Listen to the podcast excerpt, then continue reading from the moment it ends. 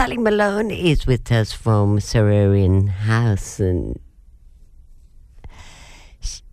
World Overdose Day is coming up at the end of the month and oh, I don't know if you picked that up, but at uh, the top end of the program, I did have a little bit of a grizzle about some of those beautiful sights out there with uh, the mess uh, that's often left over from parties. And uh, believe it or not, uh, making up a lot of that rubbish is drug paraphernalia, which can be dangerous at times and very harmful, especially to little kids uh, frequenting uh, the beaches or those uh, little ones that just uh, love to run around carefree. Maybe you're one out there constantly walking your pets and having to pick up bits and bits of uh, rubbish. Well, whether it's uh, just uh, for recreational use or perhaps it could be a legal thing with uh, drug taking, there is always uh, the the risk of overdosing, which is what this particular topic is all about. Sally, hello, welcome. Haven't seen you for a long time. Thank you, Sandy, and hello back to you. And yes, it has been too long, but International Overdose Day is very important to me. The 31st of August is International Overdose Awareness Day. Um, particularly poignant for me because I've lost a child to accidental overdose. And so the message I really want to get out there today is that overdose is preventable, it's treatable. Um, the sooner people get help, the better chance they get. But I thought what I'd talk a bit about today are what are the main things that, that people overdose on, how that has changed over the recent years, and also overdose is not always fatal. There's fatal and non fatal overdoses, and a non fatal overdose can really mess you up.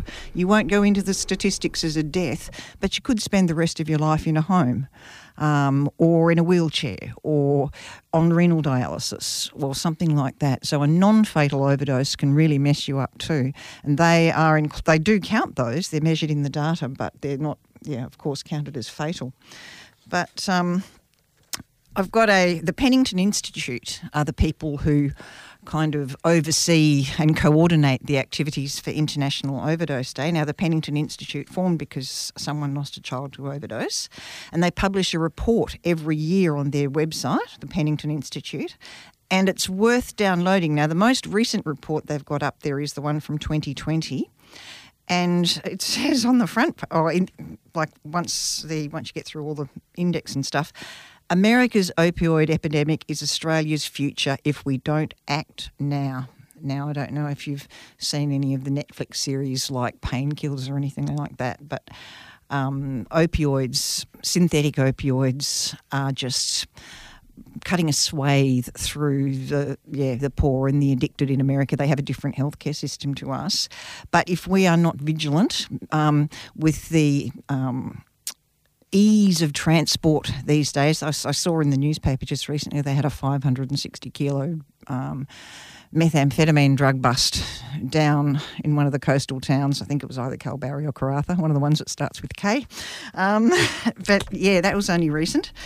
And I know, I remember when COVID started thinking, oh, well, this will give us some breathing space from all the meth, but it didn't. Um, the meth continued unabated during COVID.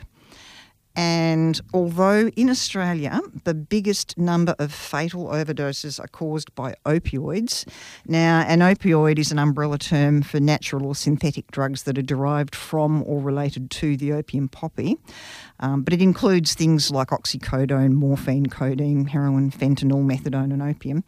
Um, so they are still the biggest killer. And I believe they are on the rise down south, Perth and Bunbury. Haven't seen so much of that up here yet, but what I have seen a large increase of up here is stimulants or ice or methamphetamine or NABI, whatever you want to call it. And I've noticed that it's now, stimulants are now the third biggest killer in fatal overdose. Now that's fatal overdose, but non-fatal overdose of opiates, oh, sorry, of um, amphetamines is also very, very dangerous.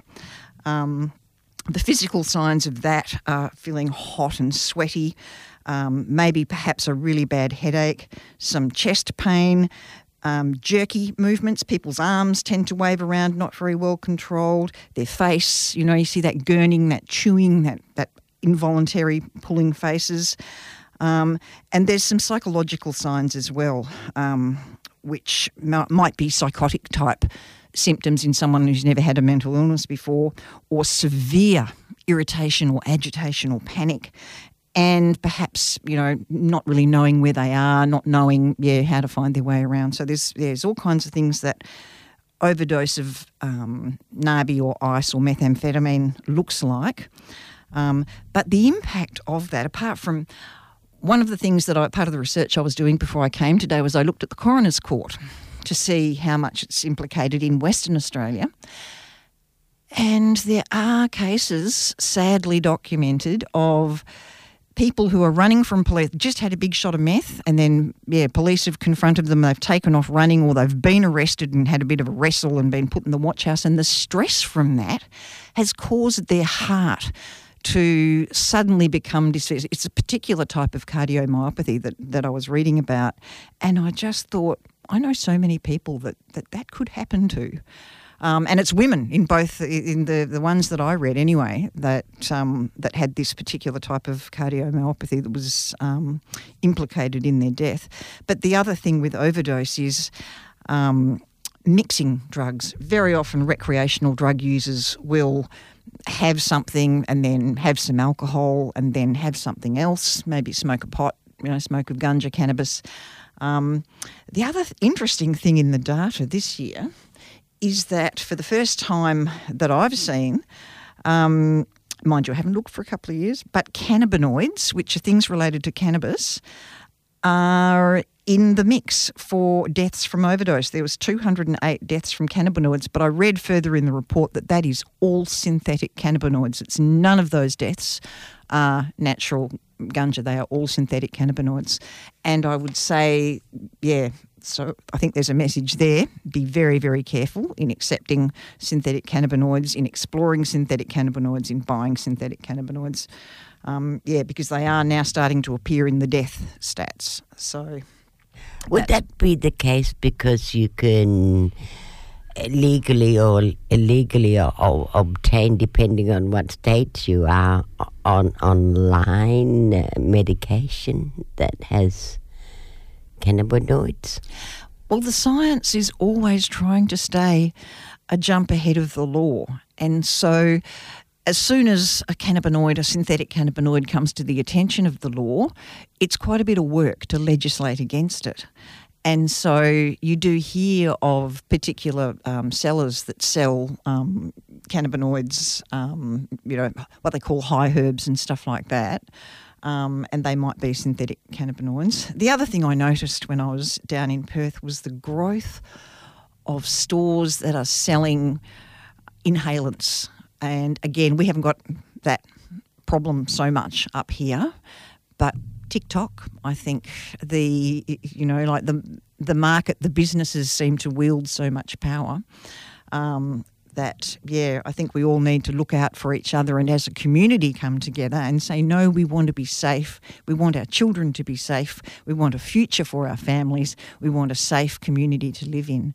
So, yeah, and I think it's, it's up to all of us to, yeah, make sure our voice is heard on that one.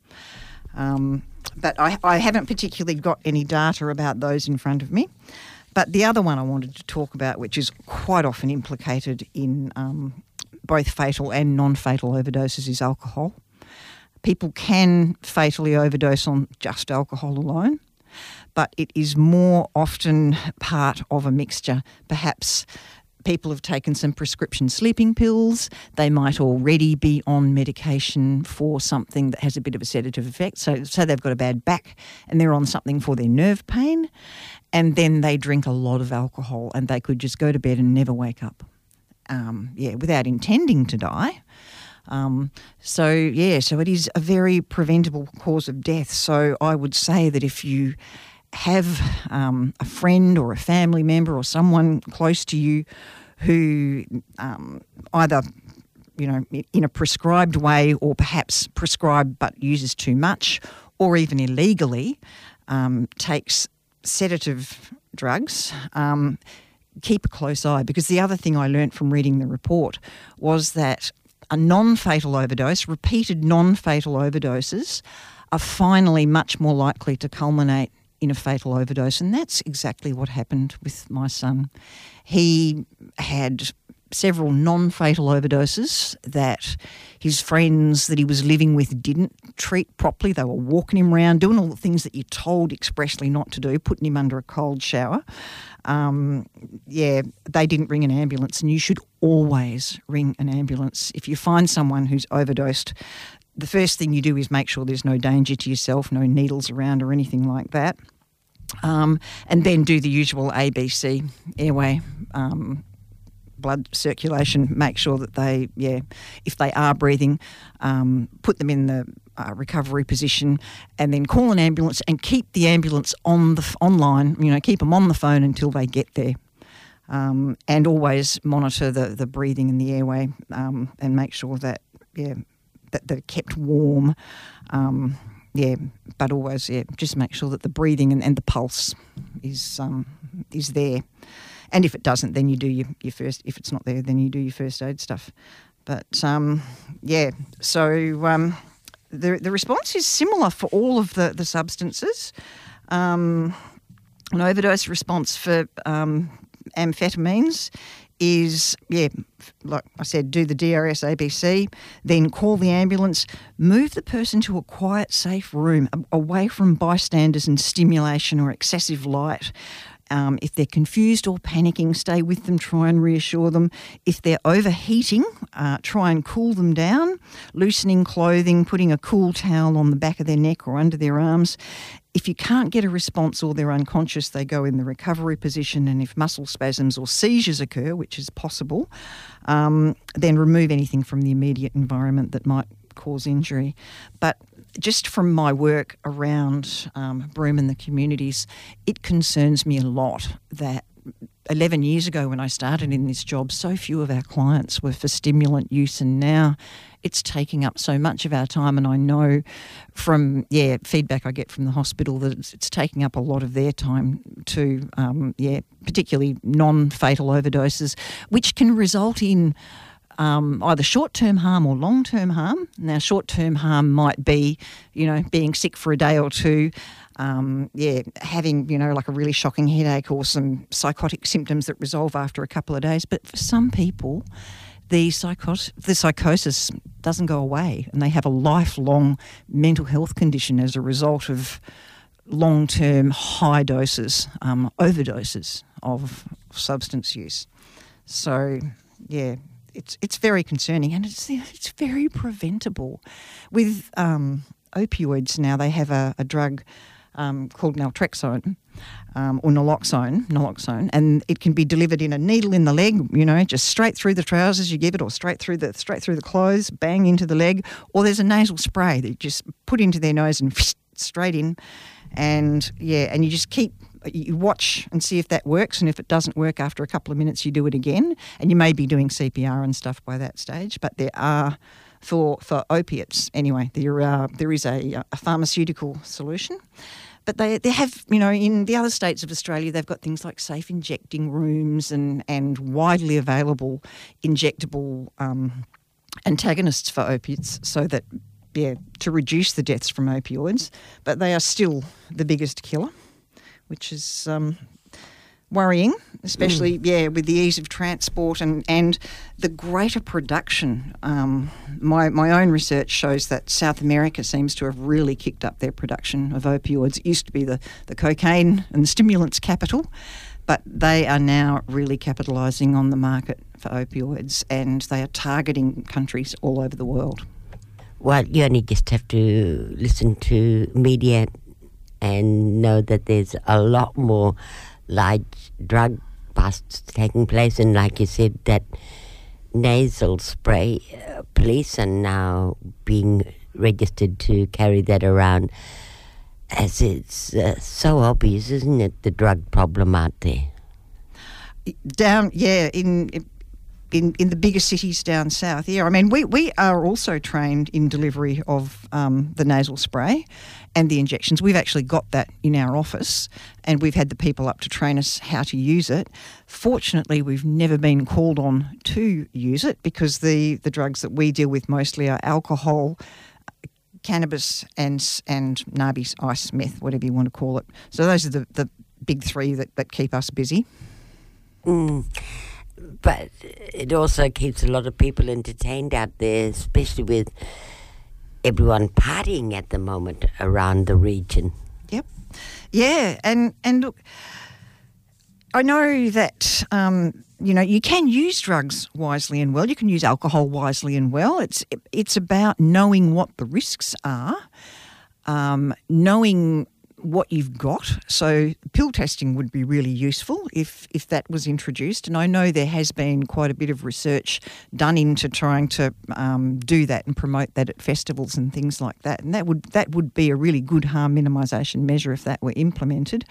But the the message to the party goers is try don't mix your don't mix your your substance. You know, stick to one and make sure that someone else knows what you've had. So, yeah, have a buddy, have someone there that you trust who, and, and you know, if you are not particularly into you know taking substances as your party and you stick into one thing, then be a buddy for someone else. But we've all got to look out for each other and do not hesitate to call an ambulance. They are not going to call the police on you. They only want to save lives, and it's imperative the minute someone goes over or is like unwell that an ambulance is called because yeah, the sooner they intervene in a non-fatal overdose, um, yeah, the better outlook or the better yeah chance they have of it staying a non-fatal overdose and not turning into a fatal. Mm. Sally, you boys always gone out to Entrance Point and hold, held a reflective uh, time with others on the 31st. Are you going to be doing the same this year? Oh, well remembered, Sandy. Um, we are going to be doing the same this year, but not at entrance. This year we're going to Town Beach. So we're going to be at the boat ramp area of Town Beach at 10:30 a.m. because we're going to have a little brief ceremony. We don't want to make it too long because people get hot and and yeah, and we don't um, want to distress people too much. So we have a brief ceremony. The reason we have it at that time is because we want to have the high tide, because part of of the ceremony is we put a flower in the ocean in remembrance of our loved one. Um, my son is in the ocean. Um, that's where we, we placed his ashes, and he swam out in his ash, like looking like a, a sea serpent covered in flowers, and it was quite moving and you know sad and beautiful all at the same time. So I do that every year in memory of him. Um, although his anniversary is actually um, 31st of March. But Overdose Day is a, a nice time to remember everybody because he's not the only person I know who's died from overdose. I know many people who have died from overdose, sadly. Um, but yeah, so Town Beach on the 31st of August, 10:30 a.m. Um, a brief ceremony. Bring a flower if you'd like to come. Bring a reading if you'd like to share a reading. We'll, we've got a couple of readings that we'll be doing. Bring a hat and a water bottle. But then we will be having a little morning tea, picnic picnic style morning tea there on the beach and then all packing up and, and going away. So nothing too too taxing or too strenuous for anyone, but it's just a good way to, to mark the day and raise awareness that overdose is preventable. Mm. Uh, Sally, you still go remote a lot these days? Every two weeks. And, and then in the alternate week, we go to Bidyadanga. So pretty much every week. Yeah. Very lucky to have you in the studio today. Thanks for coming in and giving us the heads up on the, the 31st of August, uh, reminding us it's a time to reflect on uh, people that have died uh, through overdose, drug overdose. And remind everyone that overdose is preventable.